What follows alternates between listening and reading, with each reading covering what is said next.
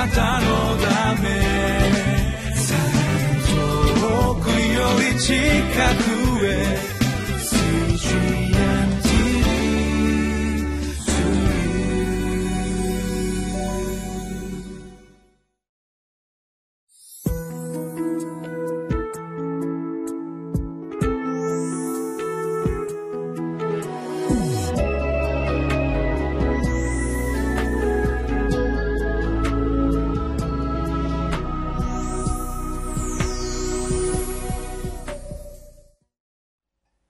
こんにちは。ニューホープ千葉の牧師住谷です。今日は9月27日ローマ人への手紙9章14節から24節を通しまして神の選びは完全で公平です。ということを見てまいります。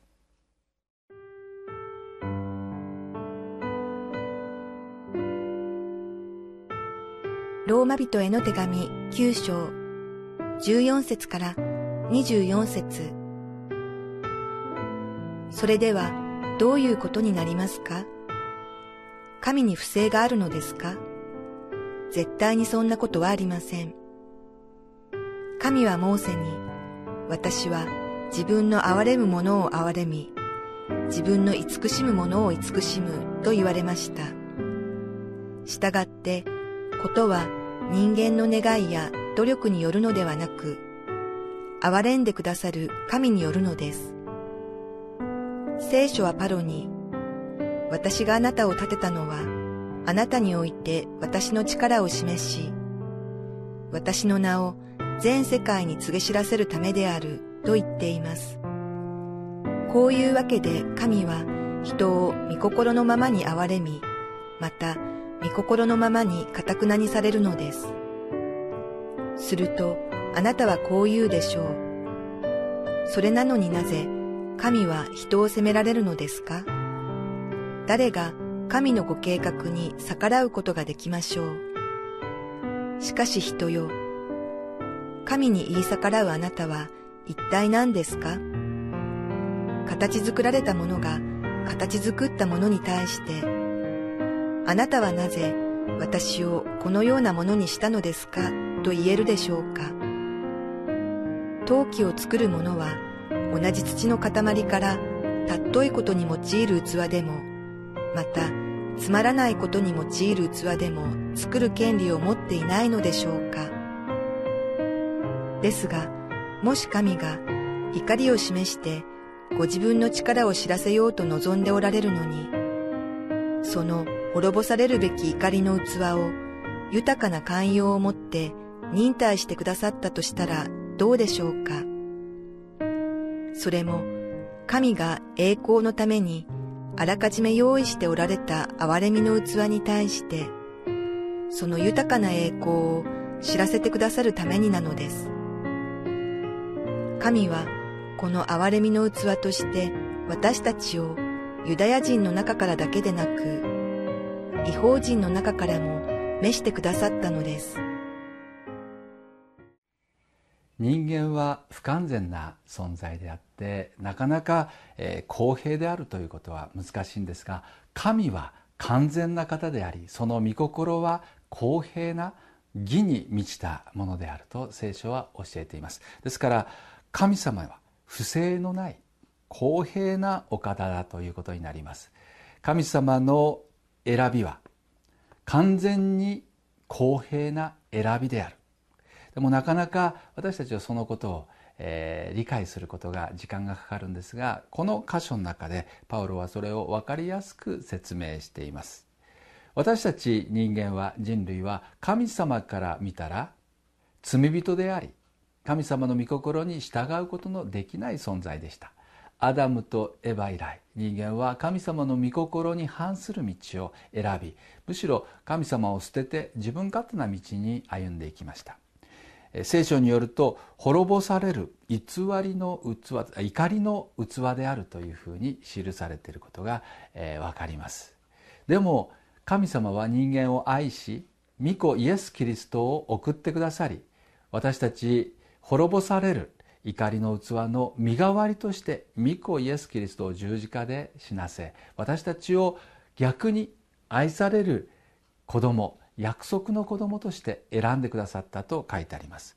キリストを通して私たちは今滅ぼされる怒りの器が憐れみの器と変えられたんだと聖書は教えています。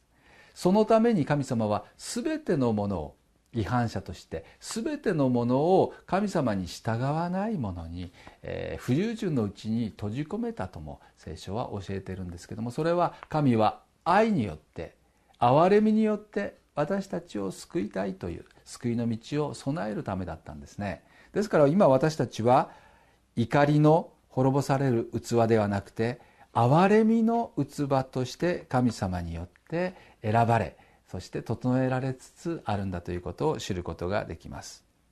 えー、20節にはこのように書いてあります。しかし人よ、神に言い逆らうあなたは一体何ですか？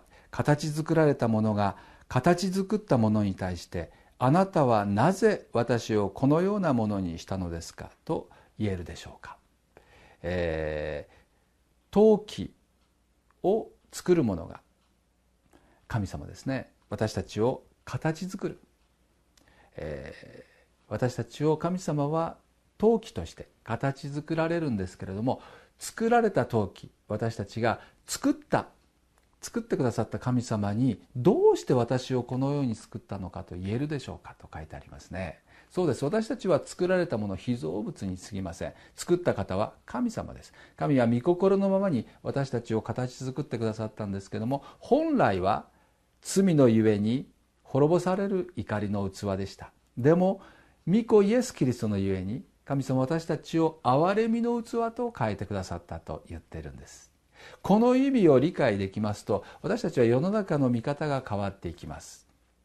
私たちは不完全な人間であるということを最初にお話ししましたけども人間に完璧を完全さを求めるならば私たちは世に失望し人々に失望し怒る器になってしまいます。なんであいつは言うこと聞かない？何回言ったら分かるんだ。なぜあの人は罪を犯すんだろう？嘘をつくんだろう？なぜあの人は不誠実にまた人を傷つけるようなことは平気でできるんだろうと思ってしまいます。そういうことありませんか？神様のことを伝えているのに。なぜ家族は神様を信じないんだろうか？神様に従おうとしないんだろうか？それならば滅ぼされても仕方がないじゃないかと私たちは思ってしまいます。でも思い返してください。全ての人は滅ぼされるべき怒りの器だったんです。私たちも福音とは全く関係のない罪の中で生まれ罪によって滅ぼされるべきものでした。でも神様は御子イエス・キリストのゆえに私たちを救ってくださり憐れみの器と今変えてくださったんです。あなたはどうですか？神様に尊い器として用いていただこうではありませんか？怒りの器として生きるんではなくて憐れみの器として神様の愛と恵み許しをこの地上にもたらす人生に進んでいこうと、えー、思っていただくことはできないでしょうか。怒りを持って生きていてもつまらないです。苦しいです。争っても何の解決もありません。でもそうではなくてたとえ神様を信じない家族がいても友達がいてもあ神様はこのような器に対しても憐れみ深く恵みと愛を注ごうとしておられるんだ。私もかつてはそうだった。私も不従順で神を信じられないものだった。そうか神様は私をこの人に使わしているのかもしれない。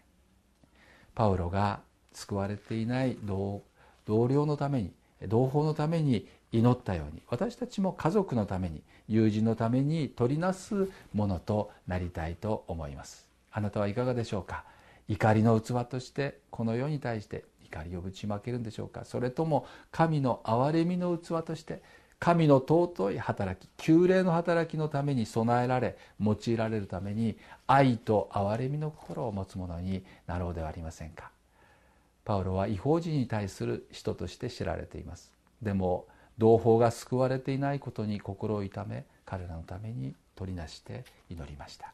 イエス様の心です。私たちもまだ救われてない友のために家族のために愛と憐れみの心を持って祈るものになりましょう。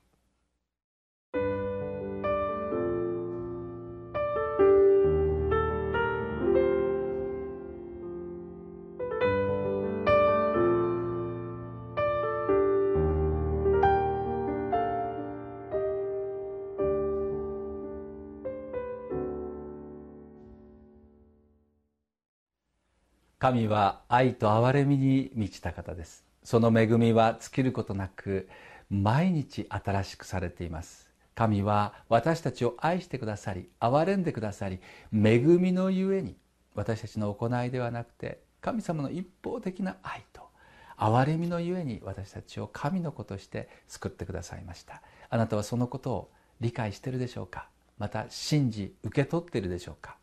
あなたのままでいいんです。ありのままの自分を受け入れてください。神はあなたを憐れんでくださりあなた自身をそのままで受け入れてくださっています。主の愛で愛し合いなさいとイエス様は語られました。まず自分自身を神の愛で受け入れることから始めようではありませんか。あなたはありのままの自分を受け入れることができますか。あなたはありのままの自分を喜んでいますか。楽しんでいますか。それが神の御心です。そこから始めましょう。えそれ自分中心じゃないかとある人は言うかもしれません。でも自分さえも愛せなければ誰をも愛せないんです。あなた自身を愛するように隣人を愛しなさいとイエス様は言われたからです。自分自身を受け入れることが他の人々も神様によって作られ神様によって愛されているんだという次の人々を愛する愛へと私たちを備え導いてくださるからです。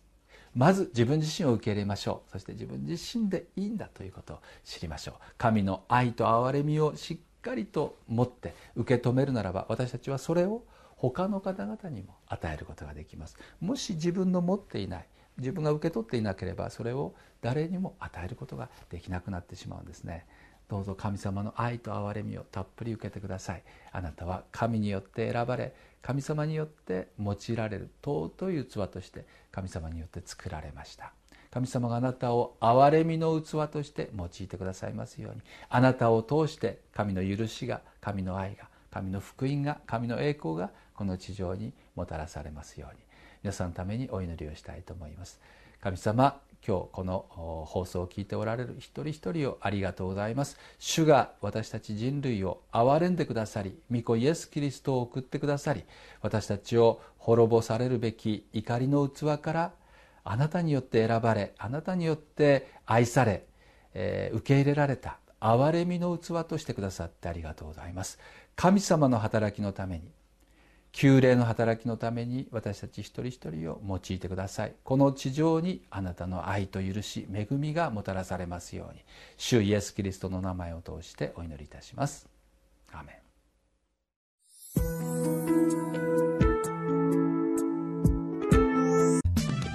あなたのため遠くより近く